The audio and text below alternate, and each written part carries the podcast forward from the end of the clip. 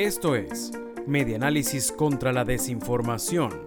Compartimos noticias verdaderas y desmentimos las falsas. Margariteños vuelven a pernoctar por gasolina. El tema del combustible es un dolor de cabeza para los margariteños, más ahora que volvieron las colas en las estaciones de servicio. Aunque pasaron varios meses sin ver a los conductores pernoctando a las afueras de las bombas de gasolina, para el pesar de muchos esta situación se repite, reseña El Sol de Margarita. La eliminación de estaciones de servicio subsidiadas es una de las causas de que nuevamente los conductores hagan largas colas para abastecerse.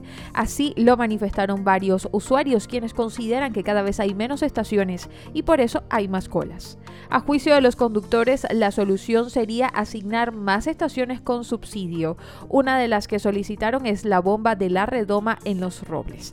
Los conductores de la región insular resaltaron que prefieren pasar la noche en la cola y ser atendidos a primera hora de la mañana. Esto fue Medianálisis contra la Desinformación. Síguenos en nuestras redes sociales, en Twitter e Instagram. Somos arroba medianálisis e ingresa a nuestra página web www.medianálisis.org.